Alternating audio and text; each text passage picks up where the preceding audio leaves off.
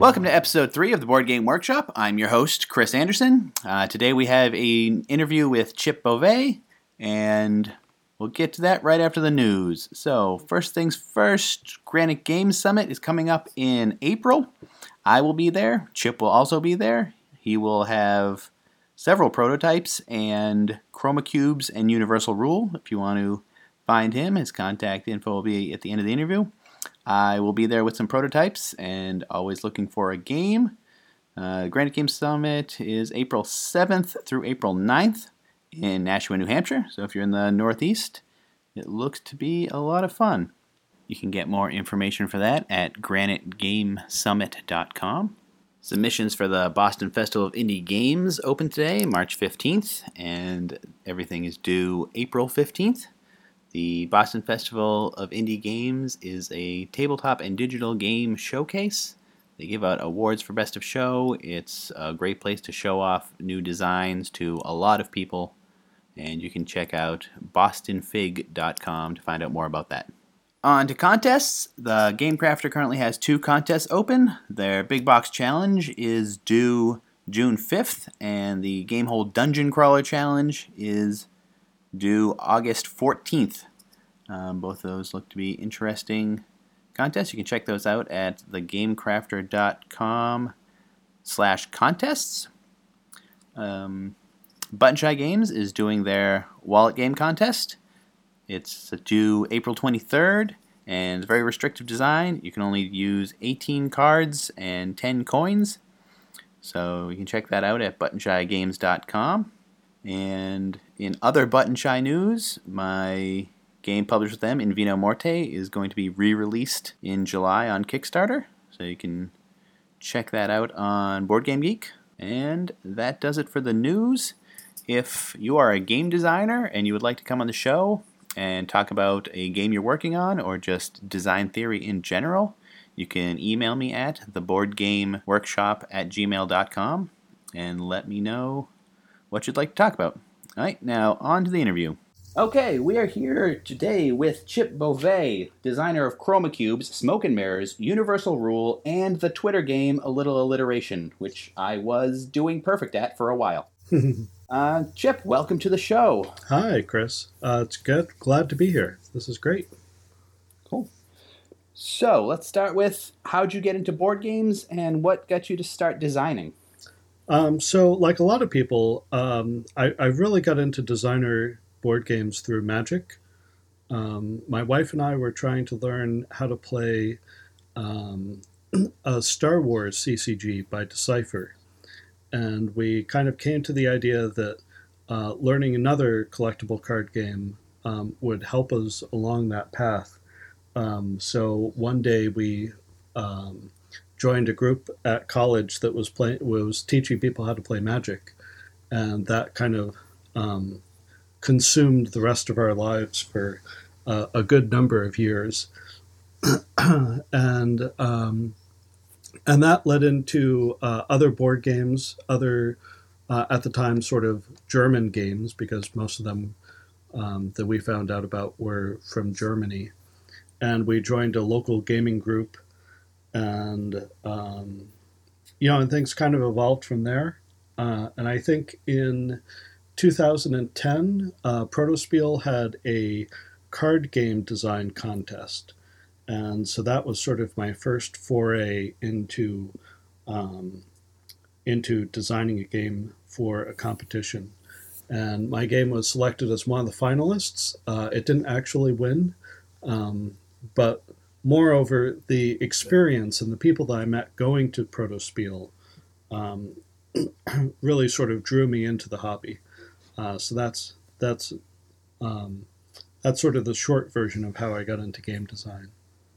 Cool, cool. I have been playing Magic most of my life at this point, actually, but uh, it's a good start. yeah, Magic, Magic is a great thing. I, I highly recommend it for any designer.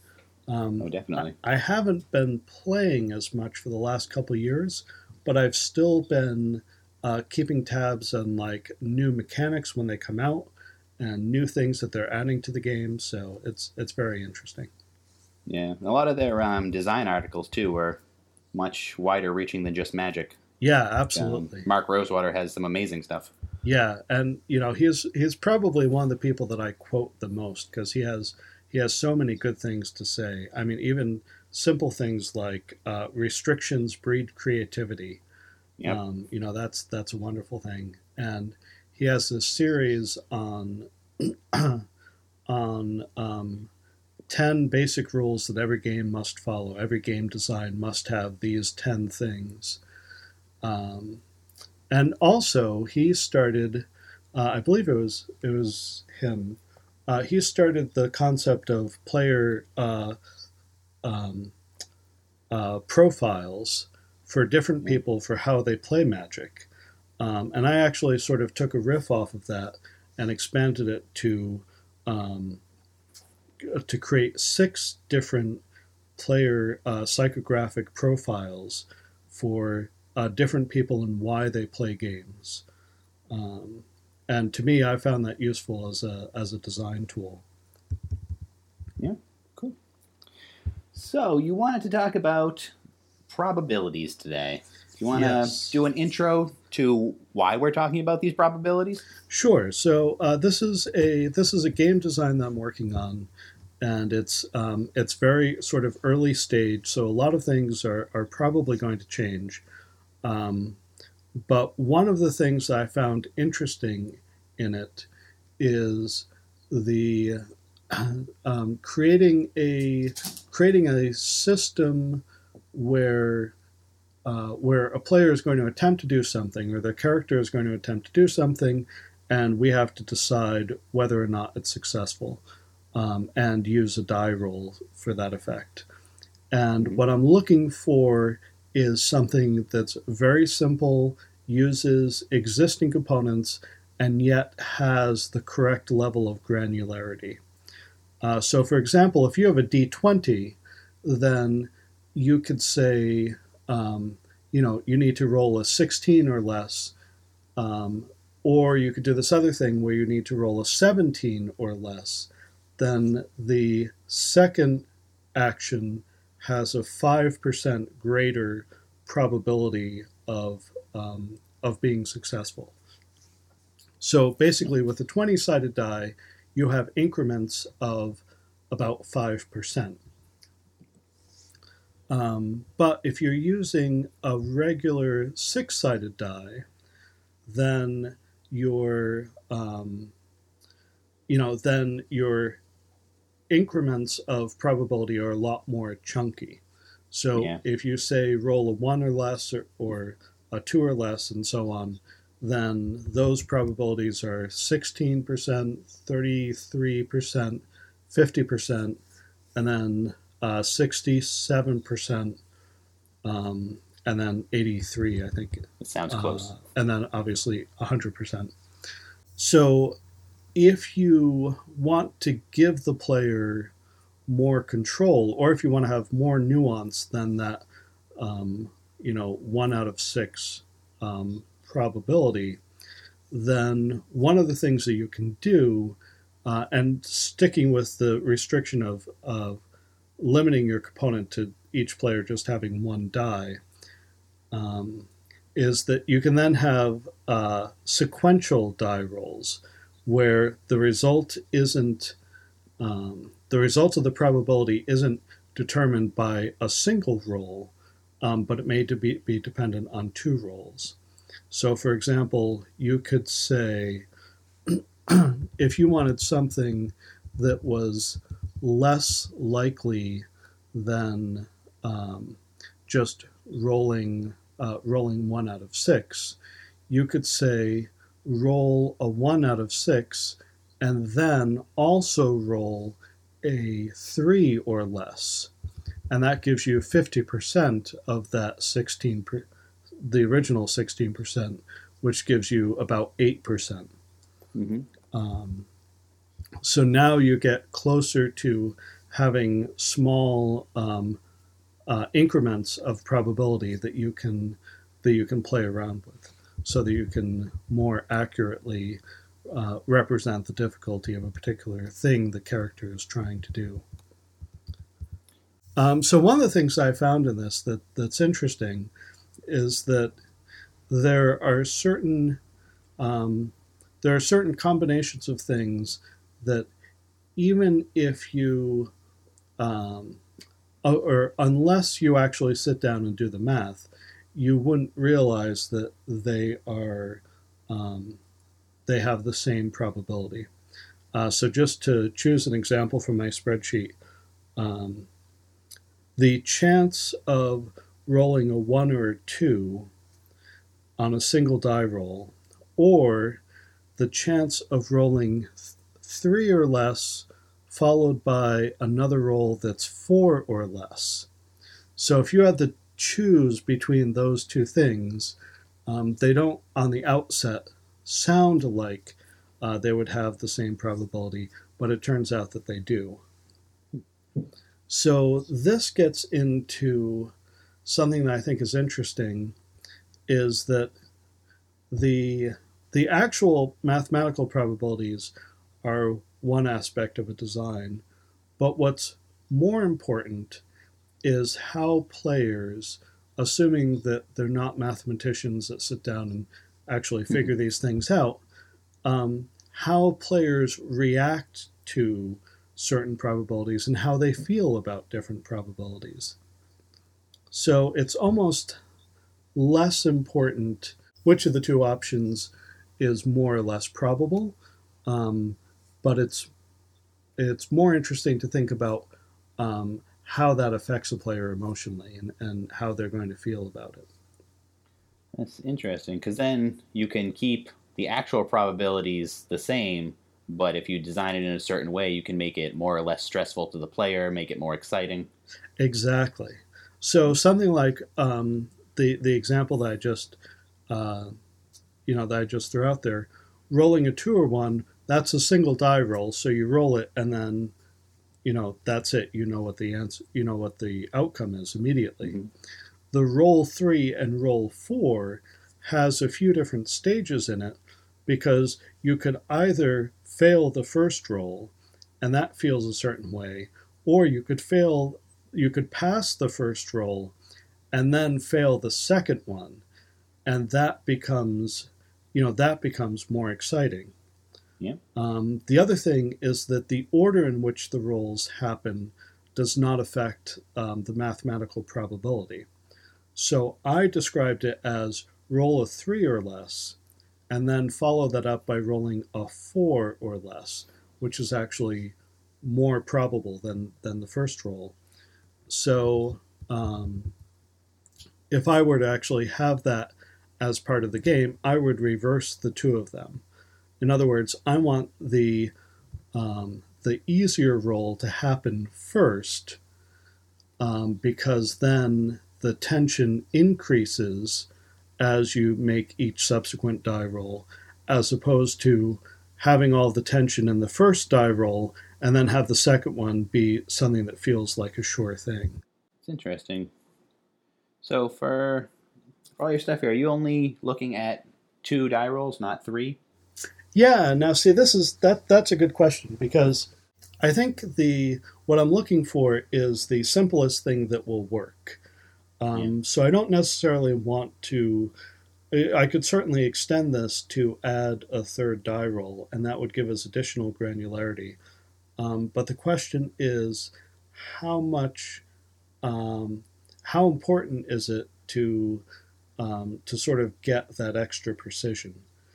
Um, so within within using two die rolls, uh, two subsequent die rolls, and um, the other thing is that these are combinations of die rolls, so it's not just do this roll and then do that one successfully. It's also do this one, and if you fail, you get a second chance for success with the second die roll. Um, so altogether there's um, you know there's like 30 35 different combinations um, and there's some overlap in um, in the individual probabilities that uh, that arise from that but even within here if um, there's one sort of gap between about 59% and 66%. So that's a 7% difference of uh, in probabilities that you know if I wanted to if I wanted to create an event that had a probability between those two, um, I wouldn't be able to do it with just two die rolls um, or without adding uh, some other twist to uh, to how the to how the action is resolved. Um, but then the question is, and I think this is an interesting question, is what's the smallest increment in probability that a player can be aware of and will have sort of um, an emotional reaction to? So, for example, if you'd say this is 5% likely or this is 6% likely, um, depending as long as the you know as long as the outcome wasn't too severely different between the two um, you know i wouldn't necessarily really care so Yeah. you know if you said well would you rather have a 5% chance of getting $100 or would you rather have a 6% chance of getting $99.62 you know i'm kind of like well i don't you know I, that's that's too small an increment for me to really um, have a strong gut feeling for Yeah. so whereas if you said like there's a 25% difference in um, in the probability of a particular outcome you know now you've got my attention that's something that um, that i feel is is uh, significant Yeah. I wonder if they've done psychological studies on this. I'm, I'm sure they have because they've studied pretty much everything. Yeah, there, there there's not anything that um, that I'm aware of, but of course that that doesn't mean that it doesn't exist, um, because humans are humans are generally bad at probability, as opposed to other um, forms of mathematics. So, Yeah. for example, you know, you might not understand, you might not be very familiar with all the rules of physics and calculus and like what parabolas look like. But if I throw a ball to you, you have a pretty good chance of of of catching it. You have an intuition of um, you know of what shape the arc is going to take. Um, but probability um, doesn't people don't have a good intuition for probability and i think part of that is that you only ever really experience the outcome you know so if something is 80% likely but it doesn't happen um, you know that that doesn't that doesn't feel right to us somehow Yeah. I mean, another good example is the um, um, is the the Monte Carlo, um, or, or not that the Monty Hall problem, and and that's something that um, you know you can you could twist people into um, you can sort of easily push people down the wrong path of thinking by saying, well, you know, one of the doors has been opened, there are two doors left, so therefore it's a one in two chance. You know, anytime you say, okay, there are three outcomes and one of them is the one that we want, then there must be a one third chance of that happening, is overlooking the, um, you know, is, is overlooking the requirement that all three things had to be equally likely to begin with. Yeah. That's always an interesting one. People just don't get it, Yeah. Yeah. Which is where game design can come in and do all sorts of fun things. Yeah, yeah, and, and it's interesting. Um, so another game that I worked on um, is called Smoke and Mirrors, and this is a this is a bluffing game where you have three cards and they have numbers on them, and you're trying to you're called upon to create a particular number by adding one or more of your cards together, and there are different probabilities based on all the possible distributions of cards um, that will tell you things like if you're called upon to create the sum of three, it's it's relatively unlikely that you'll be able to do that. However, the important thing is that this is a bluffing game. So, regardless of what the probabilities are, um, players start and, and player groups start to sort of create their own rules as they become familiar with the game, um, or create their own heuristics, I should say, that say whether uh, a particular player is likely to have um, the number that they, the, the combination of cards that they claim to. And something really interesting happens in a bluffing game where if you can if you can make a claim that on the face of it seems impossible, but the player who has to call your bluff, if they stop for a minute and figure out a way in which, even if it's unlikely, if they figure out a way in which it is possible, then they're more likely to believe you because they've taken the time to sort of convince themselves that it could happen. Um, and that makes it, in their mind, more likely. So it, it kind of creates this, this counterintuitive result where if you're going to bluff, don't bluff with something that's likely. Bluff with something that makes the player initially think it's impossible and then convince themselves that it's possible and then they'll be too scared to you know to call your bluff good advice good advice i do enjoy smoke and mirrors it's a lot of fun for such a simple game oh thank you but uh, we are running out of time so is there anything you would like to plug I know uh, is Chroma Cubes coming out soon. What's the? Uh yes. So um, so Chroma Cubes. This is actually another.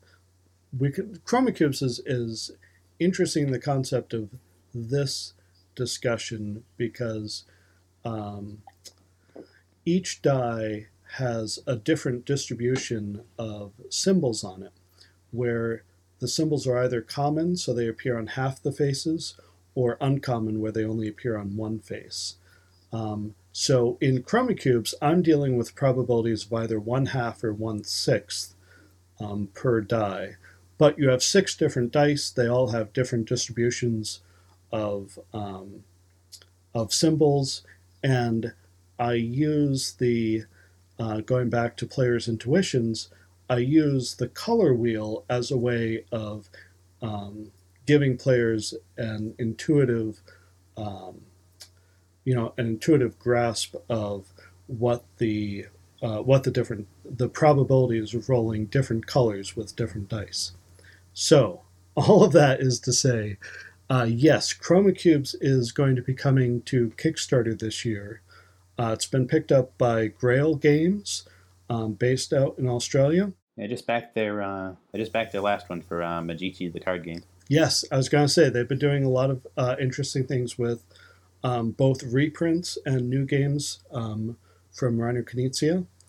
Uh, mm-hmm. they also did um, Catbox uh, last year. They did uh, Too Many Cinderellas before then, and uh, a host of other games. So I'm very excited to be working with them.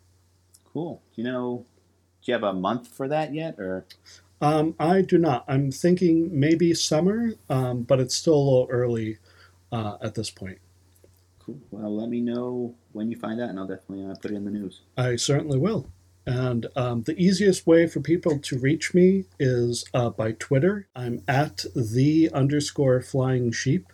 That's the at symbol, T H E, the underscore symbol, F L Y I N G S H E E P. Well, thank you very much for coming on, and we will hopefully have you back again. Great. Well, I'm, I'm always happy to talk about game design, and uh, I look forward to coming back and uh, going on about some other topic. So, thank you for the opportunity. That does it for this episode. Thanks for listening. If you'd like to get in touch with the show, you can email the board game workshop at gmail.com. You can check out the website, theboardgameworkshop.com. You can find it on Twitter, the BG Workshop. And if you want to follow me on Twitter, I'm at BlueCubeBGS. And I will talk to you soon.